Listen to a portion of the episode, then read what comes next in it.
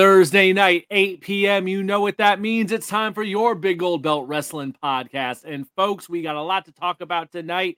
Sting's last match is this weekend at AEW Revolution. So we are going to talk about that. Look back on the icon Sting, his career, how he's hanging it up. And is this truly the end of the road for Sting? We got to get into that. We got to look at the Revolution card. Got to look at what happened at Elimination Chamber as the road to WrestleMania evolves, and so much more. Stay with us, folks, and buckle in. Your Big Gold Belt Wrestling podcast starts right now. Yeah.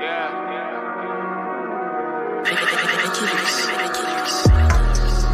Big Gold Belt. Big Gold Belt. Big Gold Belt.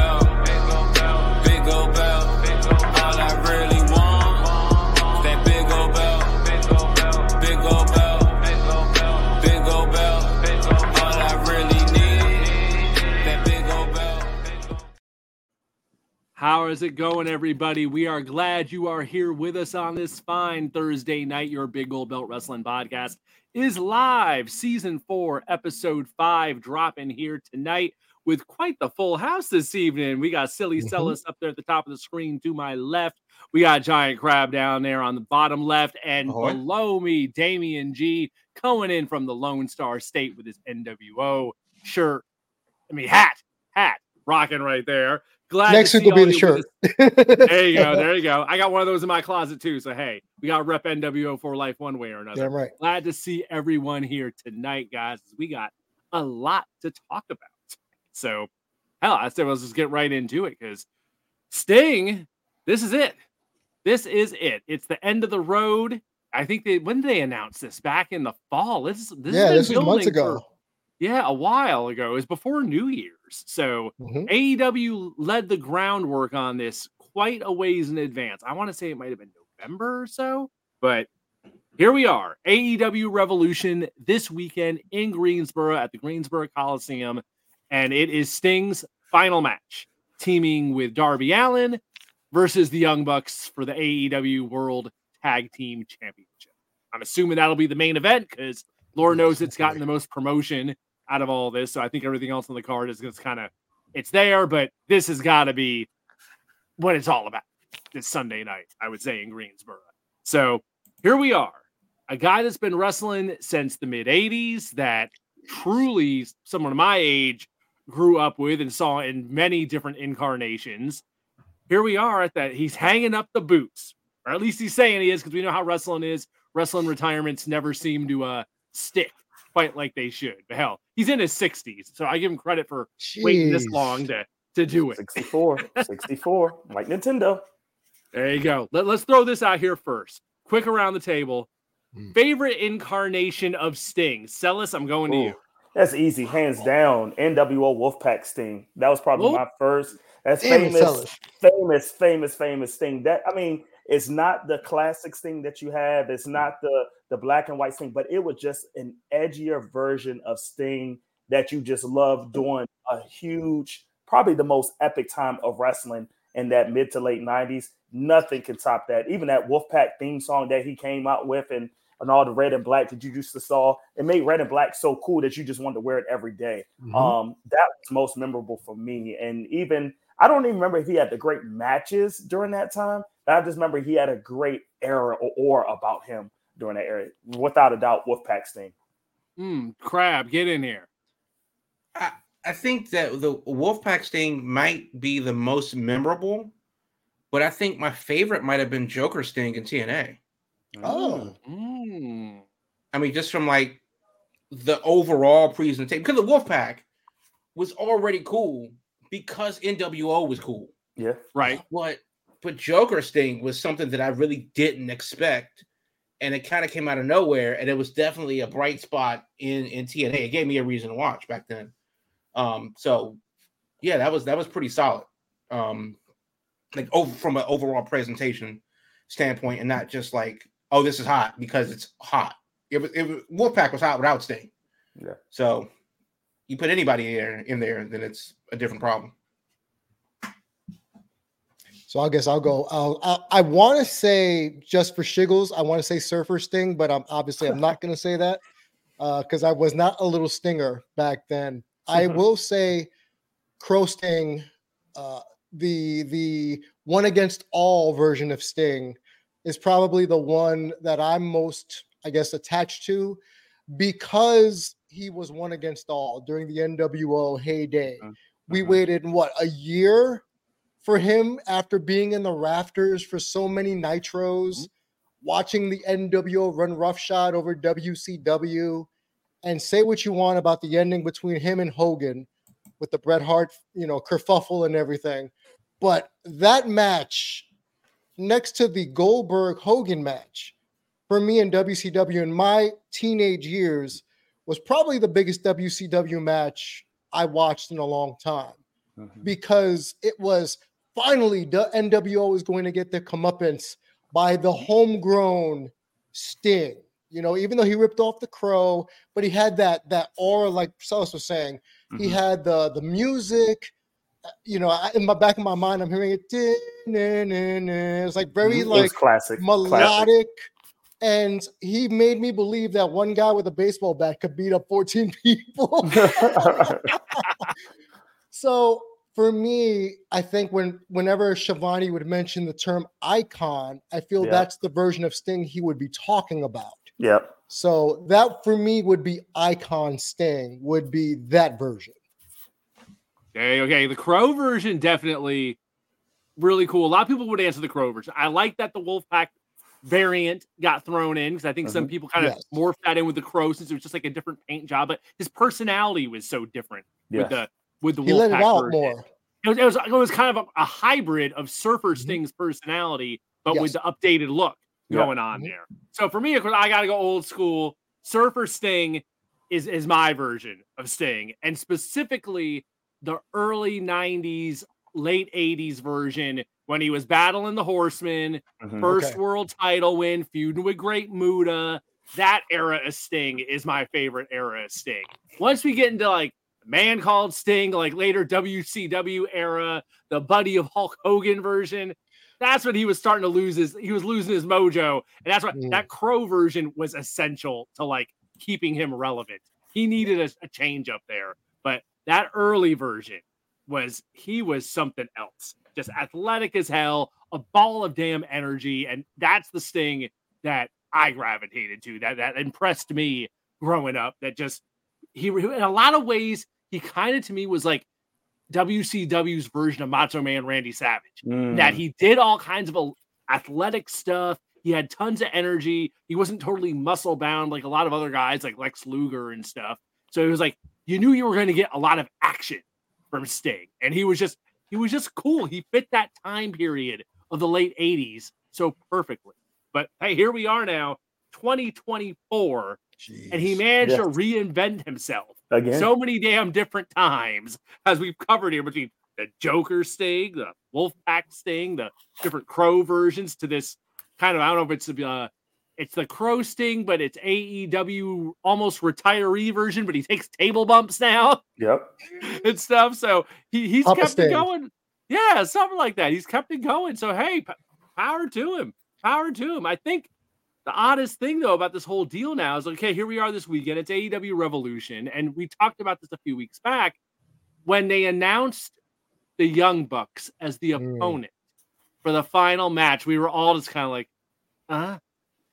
Really? of all the options, really? But word is supposedly that's what Sting wanted. Sting got to choose. I don't really doubt that. I can imagine Tony being like, hey, you know, whatever you want, let's go with it. So here we are. Um, now that it's been a number of weeks later, now that the match is here, do we also kind of feel still feel the same way? Are we still kind of like it's the Bucks of all options? It's the Bucks. I don't know. What, what, how are we feeling about this match now that it's here? Let me go. Let me go. And I'll say this: I'm I've never been a Young Bucks fan, but I mm. think they might be the perfect foil to Sting for this match because they are so schmarmy in their new iteration where Sting gets to beat up the the obnoxious heel. And even if he has to lay down, you know, do the old school lay down, you know, for for his last match, him beating up the schmarmy schmucky young bucks and having them uh, bump for him convincingly, you know, not like, oh, I'm gonna do a stinger splash on Wardlow, and I'm like, wait a minute, he outweighs you by hundred pounds. How am I supposed to believe that? and the Bucks have good facial expressions. So if Sting puts them in a hold, you believe that he's really torturing the, the these these guys. And I think given all of their high flying nonsense, there's their spot fests. The Bucks are relatively safe. So if so. if Sting is going to be in that match for long periods of time and not do the hot tag, like just to go above and beyond the hot tag, I think the Bucks are the safest bet for him to kind of go out on his shield, uh, going down to a super kick party, stinging up, still catching it, stinging up, you know, and and going out that way. I think it's more believable than let's say if he would have had a one-on-one with a 104 year old Ric Flair or 70 year old Great Muta or 69 year old Minoru Suzuki. Uh, you know, so I, I like the fact that they went this route. Easy E here on X Maya nailed it. It's Sting in his New Jack era with all tables and smoke, all, smoke and stuff and all that going on. That might nail it. New Jack Sting is what we got going on here. Uh, um, for me, um, so I, am gonna digress a little bit. I really, and I'm not trying to jump ahead. When people say, "Okay, it's their final match" or "It's their retirement match," I'm always thinking in the back of my head, "Is it really the last match?" However, for right now, I'm gonna agree with Damien. I think it's the right match for right now. Another thing that I will add with the Young Bucks, even though, and I'll be honest, I haven't seen any of the storyline build up that was going on to this match or how they've done this. Um, because I've been out with AEW, but still keeping a track, you know, uh, on top with Sting's last match though. But I think the Young Bucks can tell a good story in the ring that will culminate what Sting's career is. They might even do some showmanship on top of what Damien yes. mentioned about what their their in ring work because they are safe and they'll do their spot fest and things of that nature. But I think this could easily be a 25 minute match that tells the story of Sting's career in a very respectable way like that, that, they'll through. And I think the Young Bucks will do that. They are historians of wrestling. They respect the business and understand, even though they haven't been in all of the avenues of, of the different promotion that Stings has, they're going to give respect to all the different avenues and whatever tricks or showmanship they'll do. I think they'll do it in the right way to respect Sting, but still to get that heel tactic over to make sure you want Sting to win this match. This is why I think this is good for the Young Bucks right now for what Sting can do. And once again, he is 64. So you got to make sure you pace it in a way that's going to be good for him. Even though he has taken these spots in AEW, that's like, really, dude, come on, you're you. I don't want you to die in this ring. I think this is just going to be a good classic storytelling match. Okay. So Marcellus, love yes, you, brother. But I know that you know that you don't believe any goddamn thing that you just said. I'm trying to sell something here. Well, exactly. I mean, let, us let's let's be clear right now. Let's you on Tony Khan's payroll? I mean, no. Let, us understand what this is. Um, yes, the Young Bucks are a safe, competent opponent. They really don't have anything to do. But you know how I know you don't believe what you just said? Because the first thing you said was, "I haven't been keeping up with the match." Mm. I mean, like, I mean, you haven't, and and it's and the, and the ratings reflect that people actually aren't and it, it is more because it's the Young Bucks. We know that it's going to be mm. a good, safe match. We know that it's going to be, you know, whatever 20 minute affair that they're going to give, and they want to spend another 20 minutes with his family and giving thanks to, to the good people of Greensboro. And, and, and it's going to be the send off that, you know, that he wants. And whether or not Sting wants the Bucks is actually irrelevant. We know because he's 64 that it's going to be a tag team match where mm-hmm. Sting doesn't have to do all of the heavy lifting by himself. Uh, we also know that everybody watched the Ric Flair match, and we know yes. what a still retirement match to look like. Yep. Uh, with that said, though, there I can't think of too many people that saw the Bucks on the card next to Darby Allin and Sting and went, "This is a good idea." So, realistically, because I mean, and it's not because the Bucks are bad; they just don't have uh, any like le- legacy with Sting. You know, that's not a, a, team that you think of. And when you think about somebody's, you know, um, uh, you know, career, if Sting's had like, you know, 35, 40 year career, and then you bring in the guys that he's only been working with for what, two years? Mm-hmm. Right. I mean, that that's that's that's the problem. There's nothing there for them, uh, for the Bucks to you know do, and you know whatever. They, it just happens to coincide with their heel tactics. Okay, fine. So now the question is, who should have been the ones? Well, that's a harder question because who's that left? Is. Like who's left from that era where we all know and generally like Sting that can do it in a meaningful way right now. and honestly, I can't think of too many um too many tag teams that, that where that should happen. I you know I would have to look and see a who's still living. Rest in peace, Virgil. Mm-hmm. I would have to look and uh, you know see who's viable because you know Dallas Page isn't isn't viable. You nope. know the Undertaker isn't viable, and we'll talk about that a little bit later. Yeah you know so that's that's really what it is so yes the bucks aren't ideal but these aren't ideal times so it's they could have done they could have done worse okay. but who would i like to see um you know sting and and darby face in a match honestly honestly i would rather it have been a cinematic match something where they can incorporate the the history of sting's matches because obviously he's not going to quick change into Surfer Sting. Nobody wants to see that at 64. He's not going to quick change into the Crow. He's not going to quick change into all of the other iterations that we've seen. And also because it is a uh, it's Sting's final match in AEW, maybe he could have brought somebody over from Japan. Maybe he could have brought somebody over from uh, TNA. You know, maybe there's somebody on the Indies right now that's you know that that could have done the thing. This could have been bigger than just a program with the Bucks. And that's also a thing that it's missing. It's not really missing the gravitas that it deserves. Will Sting and Darby win? Do we really even care? Right. And that's kind of the thing. Like, if he loses, then okay, fine, they're heels. If he wins, then cool, he gets to go out on top. So there's a lot of things, and it's not really even about the match itself. It's about the presentation. It's about the send off, and I, as a match, as, as like a program, I don't think the send off has been building to the match that we want to see, and that's been a little bit on the, um, you know, disconcerting side, which is evident by the fact that, well, you, Marcus, you haven't even, uh, Marcellus, you haven't kept up, kept up with the, with the with the program. So, I said all of that to say, um, if it's not the Bucks, then who? Right. I think FTR would have made sense. I think, especially in Carolina. Yeah, Carolina um, connection.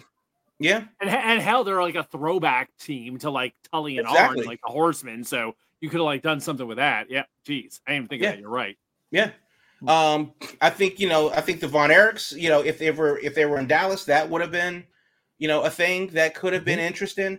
But but something along those lines, because the match is going to be the match. We know that Darby's mm-hmm. going to do the heavy lifting anyway and you know Sting's going to get his moment in, and then they'll decide in the third act whether he wins or loses. But the idea is, um, it, it feels like Sting is getting a retirement cake of a flavor that he'll never eat. like you don't, we don't really know you at all, but here you go. Here, here is a watch. And and and just to add to that point though, and and I get exactly what you're saying, and you brought up a great point where realistically, when we think about this, this should have happened 10 years ago. Well, oh, that's a different problem. But and that's a different problem. But unfortunately, he got hurt during that time, and then he just fizzled out of WWE at that moment. But when you had the prime time of the best candidates to do so, you had that 10 years ago. So when you have it in a promotion now, which is AEW, and I'm not trying to downplay it all, but you're doing a second tier organization with a first class wrestler who's a ballot Hall of Famer from the 80s and 90s the timing and era doesn't match up for what you can do now. But you made a good point with FTR. But when you think about it, which has to be a tag team for his age, there's not many people that will be able to do it. Hell, I don't even think Edge and Christian, even if they was on the same side, will be able to do something like that at this time. Um, mm. it's it's so Sting's hard. not a tag team wrestler, so that's like a thing also. Yeah, we're trying yeah. to put him in this position of like, oh, he's going to have a great tag team match when that's not really what we know him for. Good point. And then you have to think about Darby Allin in this mix too. And, and, and, we talked about this way in the past before. This is still an ascending moment for Darby Allin too, like a passing of the torch. So we can't f- forget he is an integral part of this match, in my opinion. Sure. Where where he is literally okay. I've helped build you up, young man, for two and a half years or however long I've been in this promotion. Now, yes, this is me leaving, but this is your spotlight to show why you could be a top guy, regardless of your size, regardless of your character. You could be the top guy here because I fed into you everything I know to make sure you can do this for this company. let me let me ask you this though, because realistically, Darby Allin, uh, and I know people like to throw out the word pillar, but he really has been since day one one of those guys that kind of came onto AEW and surprised a lot of people that yep. because a lot of people were unfamiliar with his work beforehand. Yeah. So if you were to argue who's deserving of a major championship run, who's a legacy player, it would be Darby Allin. And then he gets paired with Sting. Yep. Because and, and, uh, of you know, because of that, you know, synergy, you know, that they that they had. Okay, cool. But with or without Sting, I think Darby Allin was on the rise anyway. It, it wasn't like Sting took a person that had a ceiling and broke it and built higher for him. You yes, think so, huh? I, I, think so because I think yeah. that Darby Allin's in the same conversation with Ricky Starks and Adam Page, where you know, if applied, you know, they were the future. Keyword, if applied, keyword. Right. Yeah, true, true. Mm-hmm. Because there's it, it, it's ridiculous that's that, that a lot of people aren't, you know, in the championship picture. If the follow um, through had been there, you yep. know, then yeah, right. So you know, I could say absolutely Starks, Hobbs, um, you know, uh, Darby, you know, Adam Page, you know, and and out of those guys, only Adam Page has been a, a W uh, AEW champion. The point and is, is that at this point in too, I was sold on Darby. Going back to your point, when he had that Cody match way long ago when it ended in a draw, best uh, that, TNT champion. Yep. But go ahead, please go ahead. No, but that, absolutely. But that's that's the point, though. Mm-hmm. Is that yeah, yes, sure. Darby and Sting is a moment in Darby's career, however long that lasts. But I don't think it's the the stepping stone where it's like, oh, Darby was on his way out. He was yep. AEW's Matt Riddle before Sting saved his career. Yep. No, not true. That was Jimmy Havoc. Oh, that's a name from the past. Jeez. Exactly. exactly. So the idea is, um, yes, you know, props to Sting. Yes, good on Darby for and that you know synergy to make that that team work because again, two non-tag team wrestlers per se building a building a bond. Darby and Sting a better mesh tag team than Keith Lee and, Str- and Shane Strickland. Mm. So, so the, still, it comes down to the point of, um, I really hope that, and, and you know, yes, I would have liked to have seen a cinematic match, and obviously you can't have that live because why would people fly to Greensboro to watch a match on the big screen? Yeah, you know, so that is a thing. But I also think that that, you know, I, I don't know, I don't know how you do that, but I, I want the most out of this moment, you know, because if this is Sting's last match in AEW, again, nobody said retirement match. Nope. They just said last match in AEW. And if this is the way he leaves the uh, the company for, mm. you know, mm. as as a um they, they kept adding that that caveat. This is his last match as on the active roster. They never said that he was leaving the company. They never said that he was retiring at all. But this is his last match on the active roster if that's what it is, and that closes this chapter of his career, um, with all of the intents of not working for AEW as a wrestler again, then it needs to be bigger than the Bucks being like Romanian porno actors, uh, directors, um, you know, trying to shoot you know cab videos. Allegedly, I've never seen it, but that's what I heard from the internet. Let's wrap up the Sting discussion with this. It's the interview quote that uh, Crab brought us before the show. So Sting said in an interview that a dream match of his would have been with The Undertaker. Is mm-hmm. that a match that should still happen here in 2024? Hell no. No. no. That's for both of their safeties. Has that that ship has sailed? I would say that ship has sailed. Unless the cinematic match has their ghosts of their former selves emanating off their body, like JoJo's oh, we, We're getting a hologram match now. Yes, we oh, get a hologram wow. match. Book it. Damien said it. Book it. Cinematic would be the only way to do it in 2024. Between okay, those, yes. God, de-age them 20 years each. Okay, so now we get an AI generated dream matches now. Okay. Yes. To me, in my opinion, now this match was killed when the Undertaker lost at WrestleMania 30 because I think this match only made sense if it was Undertaker undefeated versus Sting coming into WWE because both had something to lose at WrestleMania. So how do you play that story out? So refresh my memory. Did Sting losing to Triple H happen before the streak ended? I think it was was it before or after? That was in that was the San Francisco WrestleMania. So it was before. Was that before or after? So then It that would have before. ruined it also as well. That is true. Good to be point. Undefeated going up against Taker's undefeated streak at Mania. That That's- probably would have been the, the biggest box office you could do from a gate perspective, and then main event that without a title and have something to lose, like you were saying. Good point. Good point. Good point. I you actually trumped my point because that did come first, and I think that does hurt more because Triple H wanted to get his win against WCW. Got it. Mhm. Yeah. Well, that- that kinda Triple H counters wants my to put over the younger guys.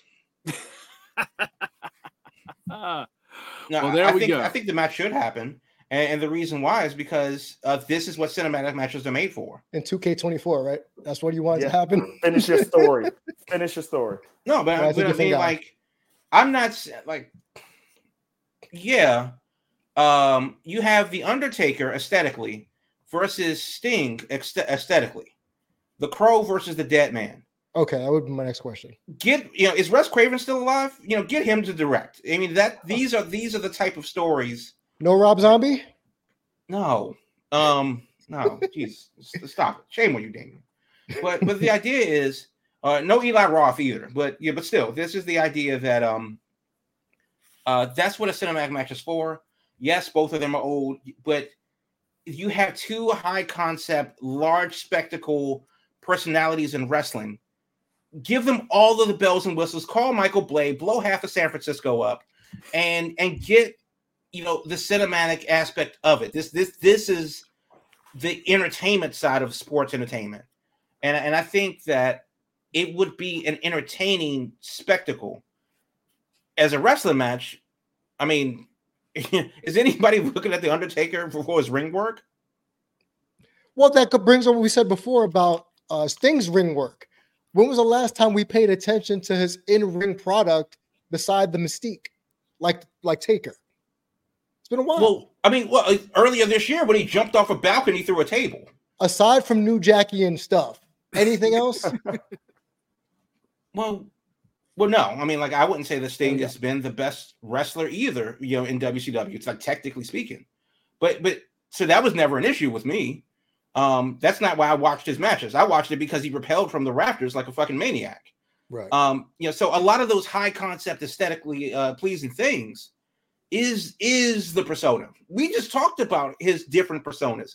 Nobody ever mentioned like, oh, remember when he did that thing or he invented this move? No, that's not what we associate Sting with. It doesn't make him a bad. He's a great performer, not a great wrestler.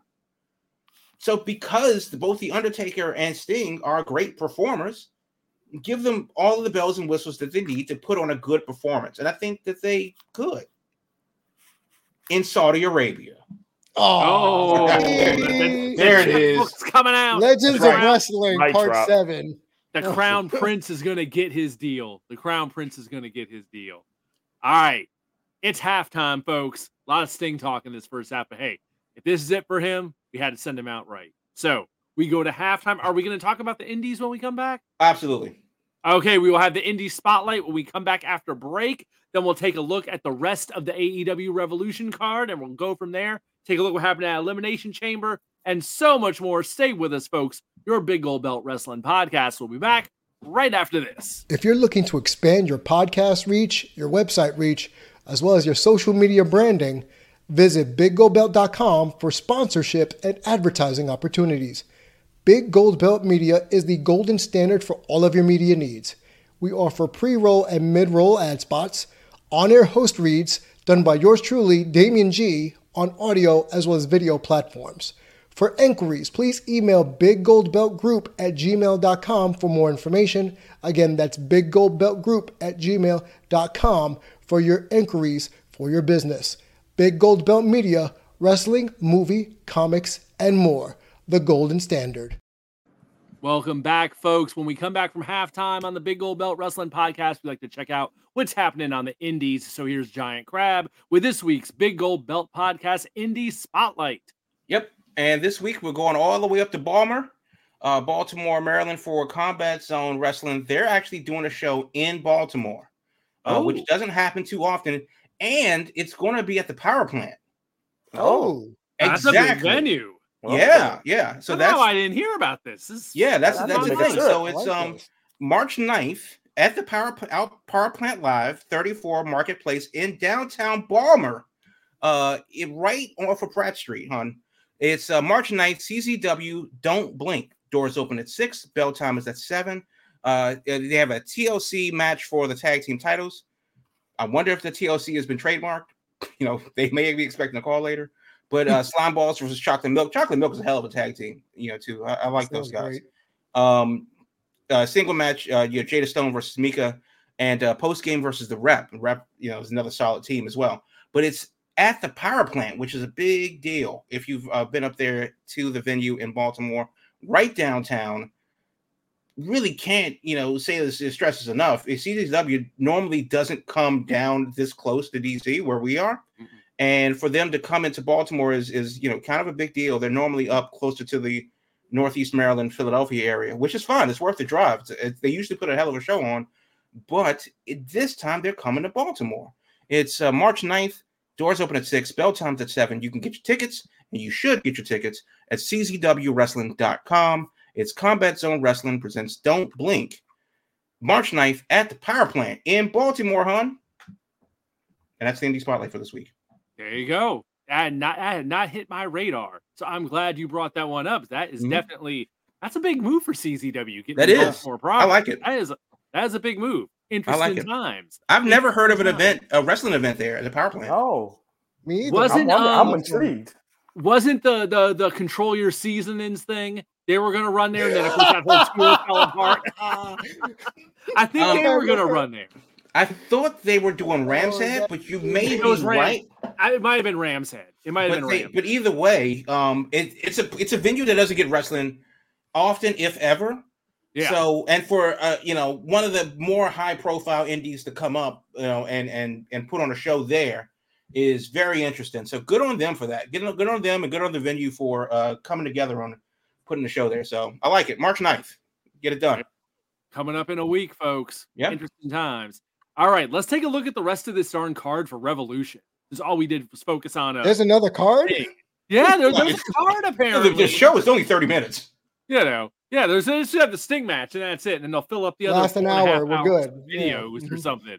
But yeah, so they got a card here. So let's. I'm gonna run this down real quick with what this definitely seems to be evolving due to injuries and visa issues with people and stuff like that. So According to Wikipedia, we also have uh, for the AEW International title Orange Cassidy Roderick versus Roderick Strong. Oh. So that's going down with the Kingdom, those folks. Uh, Samoa Joe versus Hangman Adam Page and Swerve Strickland. That's the three way for the AEW Championship. Uh, the women's title, Timeless Toni Storm versus Deonna Purrazzo. Uh, the Continental Crown Championship, that's that triple crown they've made. So that's going to have Eddie Kingston defending against Bryan Danielson. Uh, Will Ospreay versus Konosuke Takeshita. Christian Cage and uh, let's see, was this tag match? Oh no, Christian Cage versus Daniel Garcia. The oh, nice. TNT title. Lots of title matches on this show. But I guess you know they have so many titles that makes sense. Uh, FP FTR versus Blackpool Combat Club of uh, Jon Moxley and Claudio Castagnoli. And last but not least, they, they were going to do what they were, what were they going to call it? Meat Madness Meat first? Madness. But it's because not it happening.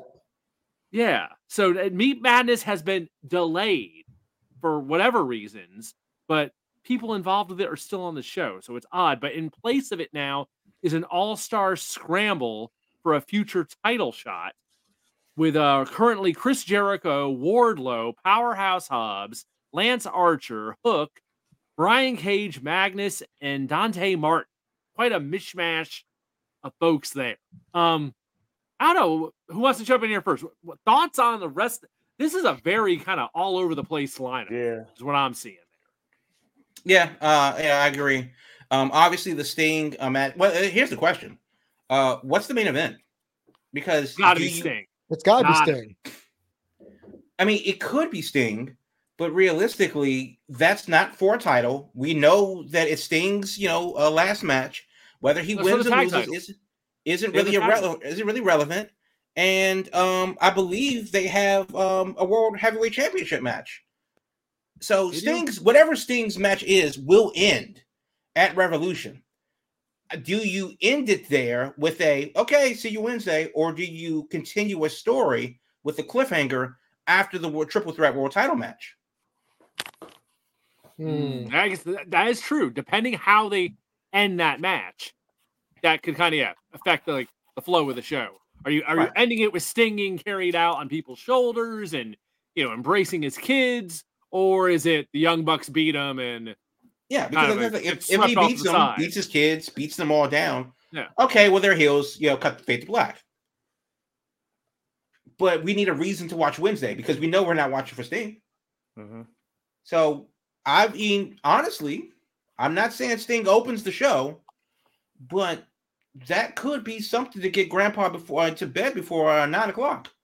you know, get it out of the way, have the show, have this moment. You know, let that be fresh in everybody's mind, and then the show can happen afterwards. Instead of instead of waiting until midnight, because you know these damn things don't end. Mm-hmm. Instead of waiting until midnight for a, a really inconsequential finish to a to a very consequential match. Uh, and, and and again, that comes on the off the conversation of we know what this match is. We don't really care for the match. We're just really here to support Sting, and you know, in in a way. And when it ends, it ends. It would be kind of anticlimactic to end with Sting and beating the Young Bucks in a match that we don't really care about versus, um, you know, uh, a title match let me ask this question: Where and once again, I haven't watched. I have been following in in some. We know, but where is Swerve Strickland right now? It, do you think he's on the verge of like, okay, this is your time to win, or you're still not going to win yet? I mean, I, that's the problem with AEW.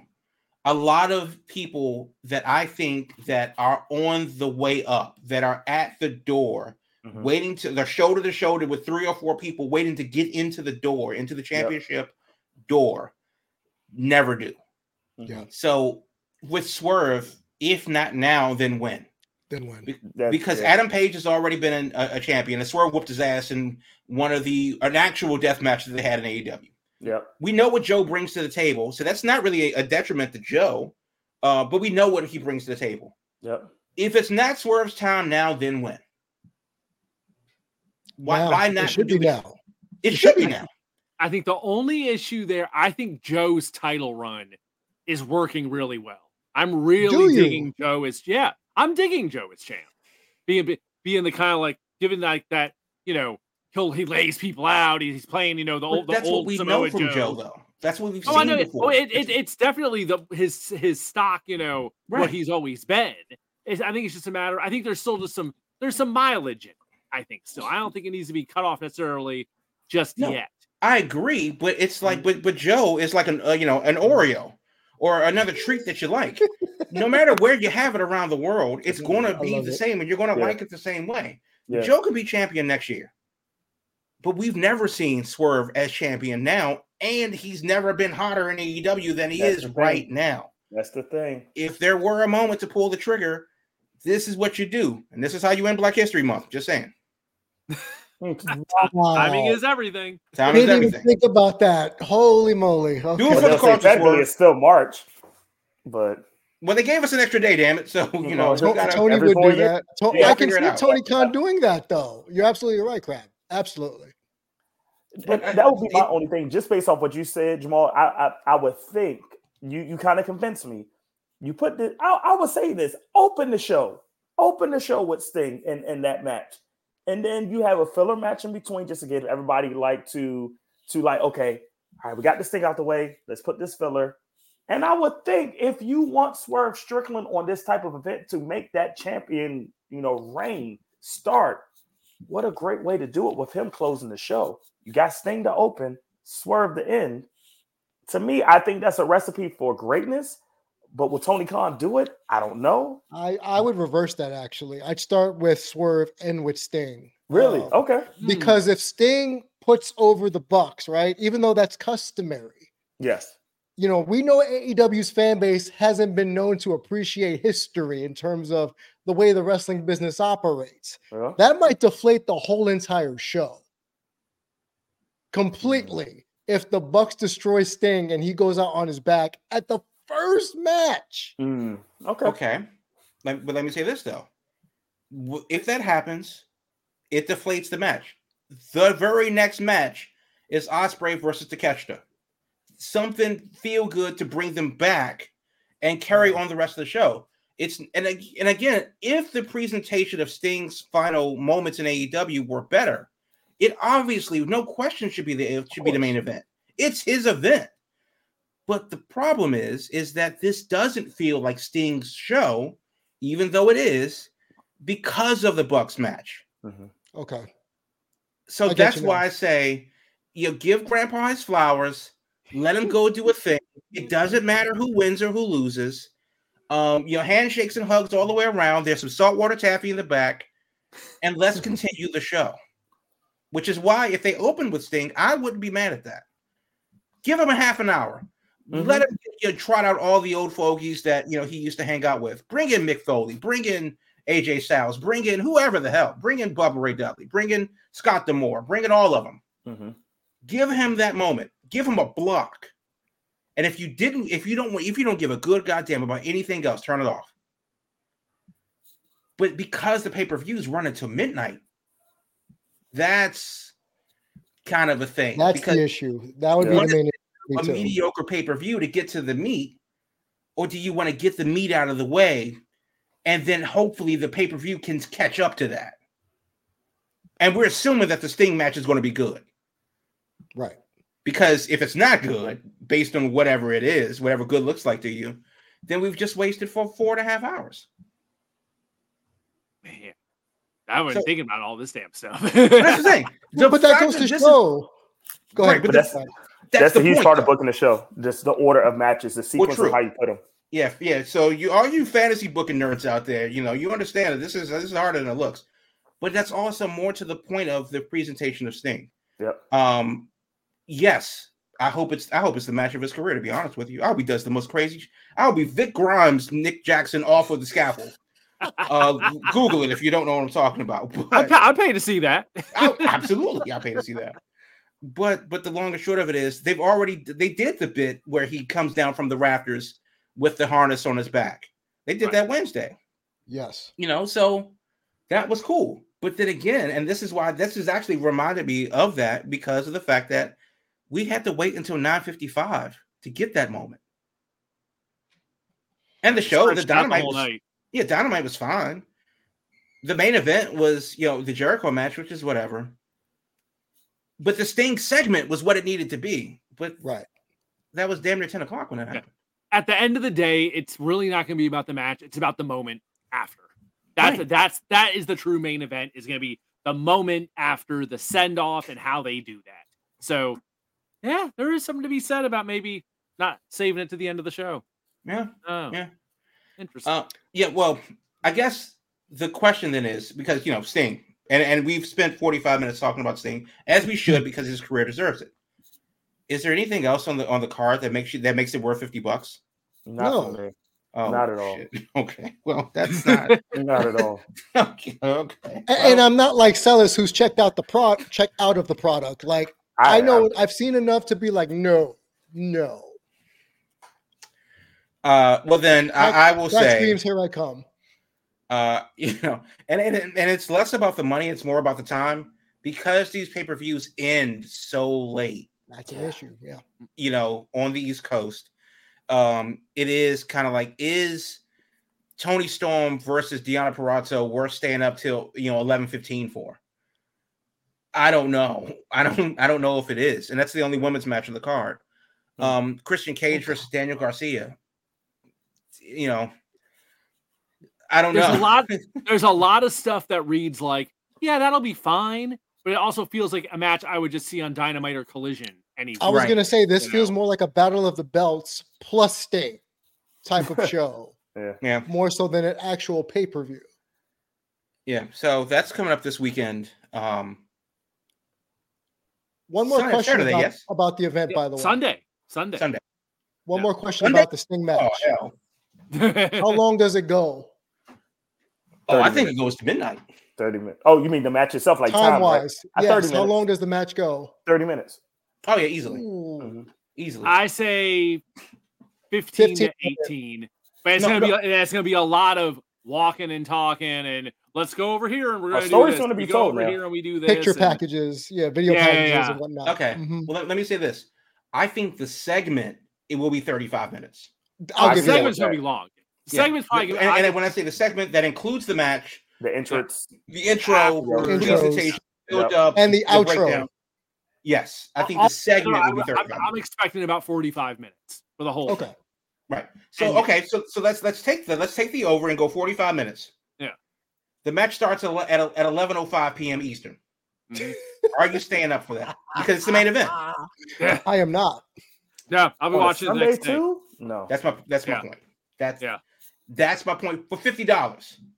Yeah, because no matter whatever else is on the card, this is the thing that they've been building for the last month and a half. If it is a thirty-five minute segment and it starts at, at 11.05 p.m. Eastern on a Sunday night. Yeah. I, I, think, I mean, if you don't open the show with Sting, you know, it better be, it, it, it ha- would have to supersede expectations. Yeah. Well, we'll talk about it next week. We'll see how this shakes out and uh, we'll go from there. So right. let let's move. Let's uh, we've done all this AEW, we've done all this Sting talk. Let's uh take a quick look at Elimination Chamber since that went down in oh, that happened? Perth, Australia last week. Who stayed up for that? Or who got it? I definitely did. I definitely did not watch it live. I did not watch it live either. I was looking at my eyelids at that early. I got I got back from the gym that morning and I had it waiting for me and I was like, all right, I'm watching this over breakfast, yep. which was the which I think was the way to go because I got to skip through all the filler. Absolutely. I banged that show Thank out you. real quick real so, angry. I saw all these people online talking about there, there was 50 minutes of like nothing between this match and this match, and I was like, I didn't see it. Not my problem. Skip, so, skip. and that's one thing we know about Will is the fact if it's a faster watch for Will, he's all yep. in. So hell yes, hell yes. Um, oh, I would describe wow. the show as it was very paint by numbers. It was yes. very much exactly what I would expect looking at how we were headed for WrestleMania. It was like, okay, this is pretty much what I expected to happen. There wasn't mm-hmm. anything shocking, Mm-mm. but I thought I thought it was I thought it was a good show. The, the, the, I thought both chamber matches were pretty damn good. They had their moments. The winners were, hey, you, some people would say they're predictable, but this time of year when we're you know we're setting up WrestleMania, that's what I'm expecting at this yep. point. So I'm not. I'm. It, it doesn't upset me Keep for it, it to be that. It is. It is what it is. So we're on our way to WrestleMania. We got the final pieces in place. There's you know a few more matches to shake out of this, but at this point, it's like now this show's done. It's okay. We know probably the top six, seven matches they're going to mm-hmm. happen yep. over those two nights. So that that's the goal of that show. So a blowaway show? No. Was it fun to watch it fast forward on Saturday afternoon that morning? yeah. It was fine for that that aspect. I'm not sure as hell wouldn't give a 5 a.m. for it. So that's my quick review. Any other thoughts on it? I'll just give a shout out. Shout out to Tiffany Stratton. I hate that they changed her music. Oh. Um, but Tiffany Stratton is is definitely somebody that I feel is a future Money in the Bank winner and is going to be a future champion very soon. She showed me a lot, not just what uh, on on Saturday, but she kind of showed me lately what NXT before she transitioned to SmackDown. She's growing very fast on me um, and what she can do. So just shout out to her. She had a great uh, showing when she was in the chamber. So uh, th- that's my shout out for her. And I'll piggyback off of that. And y'all know I'm not a Tiffany Stratton fan at all, but I will say she.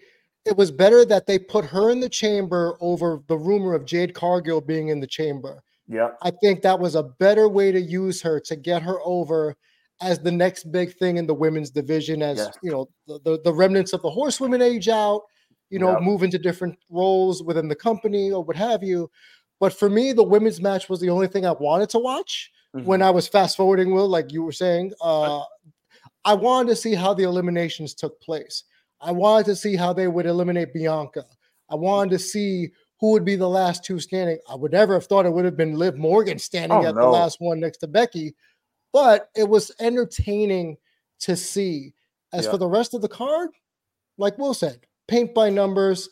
I'm glad because hometown, we got Indi Hartwell get that raucous ovation with her hometown during the pre-show, and then Rhea going on last in the main event. Which, to be quite frank, even if it wasn't in Australia, you could have made that the main event because it's Rhea. Yeah. In let's say a B level pay per view.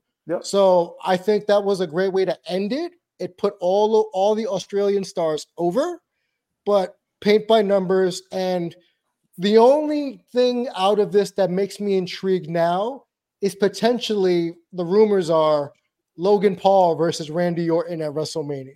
Yep. Yeah. So, hmm. Aside from that, eh.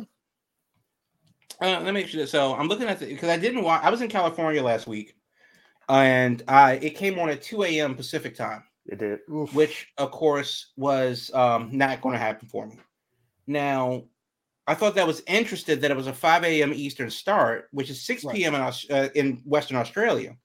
They could have started it later over there, which would have been a little bit later in the morning around breakfast time on the East Yeah. Coast. Yep. I wonder why they didn't do that. Good question. We got a lot of cinematic shots of the sunset in Australia You did. because of it, since they started during the day and it went into night. Very beautiful. Right. And and Perth being on the Indian Ocean, all you got to do is look west and the sun like it would in California sets right into the uh, to the water. That's all great. But looking at the matches, there are only four matches. The two chamber matches are over half an hour. You have the Judgment Day uh, tag team match, which is 17 minutes, and then you have Nia Jax in the match of her life in a 14 minute long match. How long was the show? Four hours? Was it four? How is this No. show? Three couldn't have something. been. No, they they also had the, the the Grayson Waller segment with uh Cody and uh Seth. So they had one more thing. They had an interview segment in there too that ate up a good chunk of time. So 32 and 37 is 60 um is 67. So that's an hour. Don't forget your Um commercials. hour 20, hour 35 of wrestling time. Yep. You got your entrances, okay, cool. Let's bump it up to an hour 50 and you had a, a 10 minute talking segment. That's 2 hours. Where does the rest of the time go for the pay-per-view? Yeah. Video it's a 3 hour show. And that's probably why people were kind of going, what's happening here? Yeah. Yeah. Definitely watching it live would have been would have been tough that early. Yeah. Well, let, let- let me No ask you this then, because you skipped through a lot of the fluff. Yeah. How long did it take you to watch it? Ooh, 40 I watched 50. uh, see I I watched hour, hour, hour 10 when I fast forwarded through everything. I even skipped through some of the matches itself. Like I did skip through some of the chambers when it was like slow spots. So maybe that's why I, it- wa- I watched both the chambers in full, and I watched the only stuff I really kind of skipped during was the uh, tag title match, but the rest of it I watched pretty much because there wasn't that much on the show. Mm-mm. So, yeah, I, I want to say it took me about hour forty five, maybe Right. total, So something like that. Right. I was doing that's other stuff much- too, so a You basically just watched all of the wrestling. Yeah, yeah, yeah. yeah. Right. So so there's that. Now uh, a question then about the show itself. Uh, yes, they only they had four matches in the pre-show. Uh, do you think it's worth it to go all the way to Australia? Yes, they got the spectacle of filling up Optus Stadium, uh, which is a you know sixty-five thousand seat uh, cricket rugby league stadium. Is it worth it to go over there when you're only going to basically put on four matches for the pay-per-view? What's for the fans? So yes, Thanks, Yep. not so Well, they're much not the coming talent, back. but the fans. Yeah, I mean, it, it's it would then bring more talent. That that's kind of like if it is a fan experience and it's a pay per view, uh, premium live event or whatever you want to call it, then then treat it as such. They didn't do they don't do this in Saudi Arabia. because the prince will have their head figuratively Well, and okay, literally. well, and we we we we do know what happens when uh he, when the prince doesn't get his way. You know, your plane will be left on the runway. yes. Yeah. So I don't know. I just think it's kind of weird to do the show, build the show, and the show is only two hours of, of actual time for pay per view. Yeah, much much like the Sting show this weekend, they sold that whole show on Rhea Ripley. Sting show. So it, it, Sting it- show. yeah, hey, hey, they got 50 k 50k people in there, so They did. people showed up for it. And hell, I'm sure they'll go back. And I'm thinking next time it probably won't be Elimination Chamber since they had to go through hell to get that damn cage over there. And Dio apparently had to legitimately Good point, Will. with pirates to get the damn thing shipped over there. It, it took like over a month apparently for that thing to get routed to Australia because of all these damn. Oh right, pirates. They couldn't use the uh, um, what's that damn thing called? The uh, Red Sea. Yeah, I'm almost surprised they didn't build one there and just leave it. You know, instead of going through the trouble of shipping it back. But hey, mm. it, you mean like with the is. World Cup where they just built the stadium and then they're like, eh, right? In Qatar, like, eh, don't care. We'll build a chamber here and then we just leave it. And if we come back and do another one, it's here. I don't know. Exactly. But, yeah. Well, there we go. That's elimination chamber. So let's let's get this other topic in that uh Crab sent us before the show. This Jim Duggan quote mm-hmm. can fill mm-hmm. up our last uh yeah. so I, I, have a quote in front of me and I can read yeah. it if you want. Um, Lay it um, on us. He he says from his uh, podcast called the Hacksaw Hour, um, on why you don't have to be a champion in wrestling. He says in a quote, "The idea of wrestling, holy shit, it's a work. You don't have to be champion. You don't have to win all the time." Bruiser Brody told me that he put anybody over any at any time, one, two, three, dead in the middle. Just let him get his stuff, and then boom, get up, get your two by four, chase the guy out of the ring, chase the referee out of the ring. It's a job people look at it, it's not the way to look at our profession. And the question is, well, is he right? Because when you talk about the greatest of all time, you know, in discussion in sports, uh, rings usually is the number one caveat. Mm-hmm. When you mm-hmm. talk about that in uh, wrestling, they make a big deal about who's a Grand Slam champion, not just one champion, all the champions um, in in that greatest of all time discussion. So yes, it is a work. We all know that it's a work, but winning a champion isn't, you know, um, like unlike winning an NBA title. It's kind of like winning Employee of the Month. It, it's a way for fans to know that the company agrees that we like this guy, that this person deserves. And how many times have we said that a champion uh, is is not necessarily the person that's doing the best work, it's Correct. the person that's given the best performance. You know, that they're actually doing the things they need to do and deserve a title shot. Bringing it back to AEW for a second, this is kind of a gripe that I have with them. There are guys that are deserving to be in that championship fold that haven't yet. And that's because, and that's kind of frustrating as a fan because you want to know who to root for. I want a guy that's going to win. And then you say, when it doesn't matter. Well, then what are we doing here? it's it's an interesting concept. Go ahead, Sellers. That's this has been something I've been speaking for a long, long time. Where in wrestling, it should be about who is that number one person, who is the one that's holding the belt, saying, "I am the gatekeeper for this company. I'm the one that people want to come see. I'm the one that's the headliner of the show because I have this trophy, I have this evidence that shows why I'm the best in this promotion." And a lot of times, especially in WWE, you have people that are not given that opportunity because it's about who makes the most money, who mm-hmm. is the most over, and it's not about the trophy piece that you're winning for. And that's like for somebody like if we were doing fantasy football, oh, I'm in the championship game every every week, so I'm winning money. I'm good because I won my money back. It should be about winning the whole thing. It should be about what you're achieving for, what you're working hard for, to show that you're the best. To me, that's the only thing that shows for that is that title. But sometimes if you make the most money or if you're over, that gets you. And and the person I kind of think about with Dominik Mysterio, thank you. Like he's so over right now, right? Does he need a championship? If he never wins no. a championship, does he need that to, to show how successful he was? Well, technically, he's won one. Well, the NXT North American Championship. He yeah. has held gold but right. not the not the gold. Right, not, not a world title. Right. And if he never wins a world title, would you say he was more successful just for the reaction he has? And I would think when you compare him to somebody like the Miz, who I think are very similar on their trajectories, the Miz to me is the better wrestler because he has achieved twice the top of the mountain where he was that person. I don't think Dominik can never be compared to that because he doesn't hasn't won that many championships. But they're both over.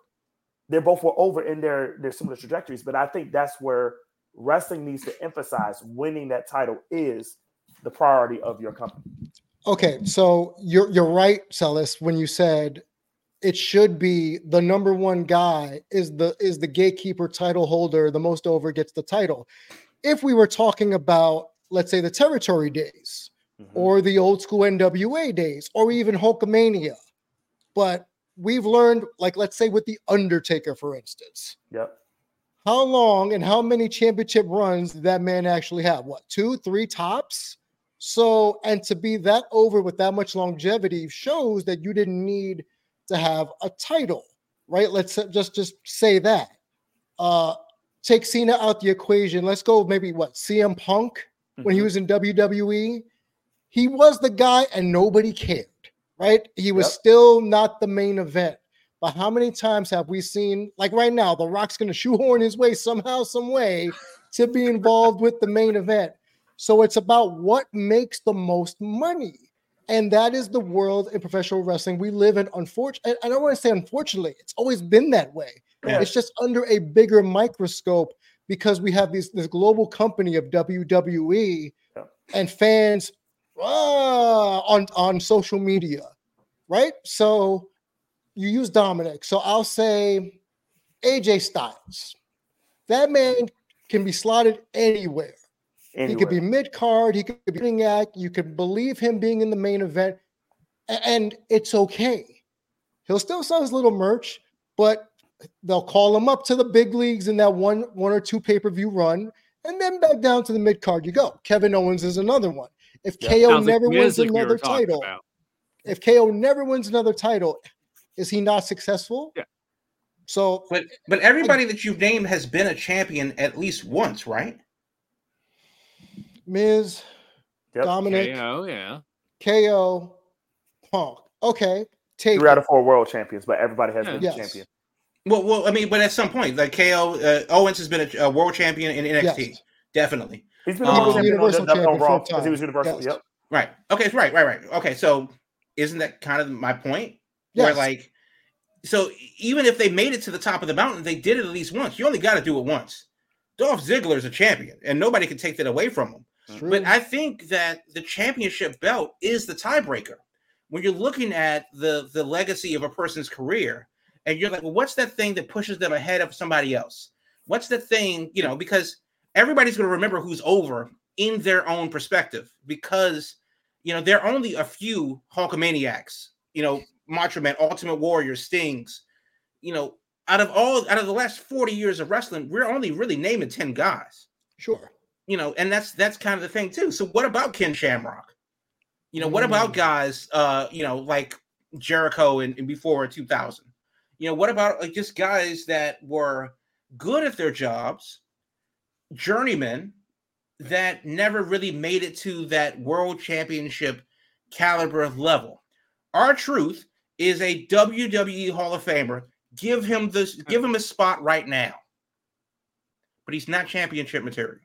He's had one that one title match against Cena in DC, like what over a decade there. ago. Yeah, yep. yeah, and, and then he did win the twenty four seven champion. So that even still furthers my point is that even at some point winning the belt does actually matter.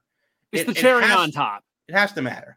Yeah. yeah, exactly, exactly. And sometimes it can save a person's career. Uh, look at Jinder. Yeah. The reason why I was just going to say, yeah. yep, yep, yeah. The reason why we do not hinder the Jinder anymore it's because, it's goddamn he has that one time role. Yeah, Same thing with Khali. Khali's held the title. We'll, yep. we'll never say, uh, we say, okay, he was a world heavyweight champion. Cool, no some matter what. Some people need the gimmick of being champion. That yeah. ends up being the gimmick they need. They they that need to have that as like their identity. That their gimmick is they are the champion. What I'm thinking Duggan's getting at, thinking back to, to his era of the 80s and all that, when he, you know, height of his fame in WWF at the time, yeah, Duggan and the other guy immediately comes to mind is Jake the Snake Roberts. Yep. Both Correct. of them never held any gold in that era. Not in WWF, no. Yeah, because all, all there was was the sing world title, the Intercontinental title, and the tag titles. Mm-hmm. So there just mm-hmm. there's a lot of guys in that era where it was just you weren't going to be a champion. It just wasn't going to happen. But goddamn, I even no one's going to say Jake the Snake Roberts isn't a legendary gonna, damn wrestler. I'm not going to take that as far as that gimmick goes. So, do you think Duggan changes his tune if him being the first Royal Rumble winner would have resulted in him getting a title shot at WrestleMania? would he have changed his tune? Maybe, maybe. I mean, because he was the first one, right? That never got the yeah, title shot. Yeah, yeah. Back before so, they were doing it as title shots. Yeah, correct. Went till '93, they had the title shot for it. So, yeah, interesting, interesting premise there.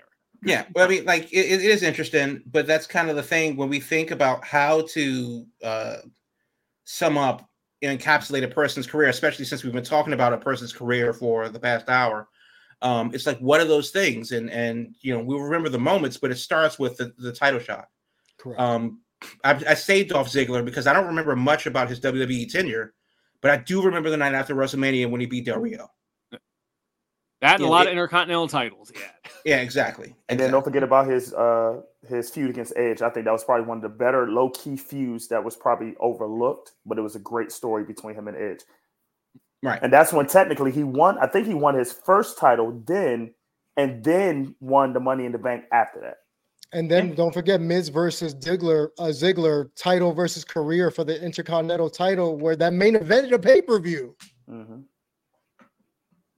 So Go ahead, Nick yes. Yeah. Well, I mean, you know, it, it, may have been true back then, but it's obviously not back then. And uh, yes, uh, the title does matter. So there you go. There you go. Well, a lot of time talking about Sting tonight. A lot of time talking about Revolution going down this weekend. So oh, that's this weekend. We're gonna that's this weekend. Yeah. So we're gonna have a lot to talk about next week. A lot gonna be a lot of fallout of how this all shook out and how this all went down. And hell, I think uh Dwayne's supposed to be on uh SmackDown tomorrow night along with oh, the Tribal boy. Chiefs. So we'll have our latest chapter in uh what's going on there as we head into March. So yeah, expect some new merch because he trade he trademarked a bunch of his old catchphrases. Oh yeah, he, he got to own everything. Everything. Somehow he got the rights to Rudy Poo, and I'm like, Iceman King Parsons needs to be getting a piece of that Rudy Poo. Wow, that is a wow that. reference there, Will. Holy crap. He's on it today. You know I'm gonna take it back. You know Will, Will's been on the retro today. must be the shirt. Exactly. We're, we're, we're, we're paying tribute to Sting tonight, so I'll bring up all the old shit. It is what it is. All right, folks, we got some overtime tonight out of us. So big show tonight with the crew. We'll see what's up next week and uh, what's going on. But in the meantime, every Thursday night, 8 p.m., your Big Gold Belt Wrestling podcast is right here, plus streaming on all kinds of platforms between X, Twitch, YouTube, all that great stuff, but can always be found at biggoldbelt.com slash live each and every week, Thursday night, 8 p.m. Podcast version drops the next day. Of course, on social media, it's at Big Gold Belt for all your entertainment, comics, and wrestling needs. And of course, biggoldbelt.com, wrestling, movies, comics, and more. All that good stuff going on on the website 24 7 with uh, 2 Chainz dropping interviews left and right. So I'm sure he's busy tonight with something. That's why he is not with us. So there we go, folks. Thursday next week, we will see what's up. We'll see what happened with Sting. We'll talk about that and whatever else is going on in wrestling. So until then, stay safe and we will talk to you later.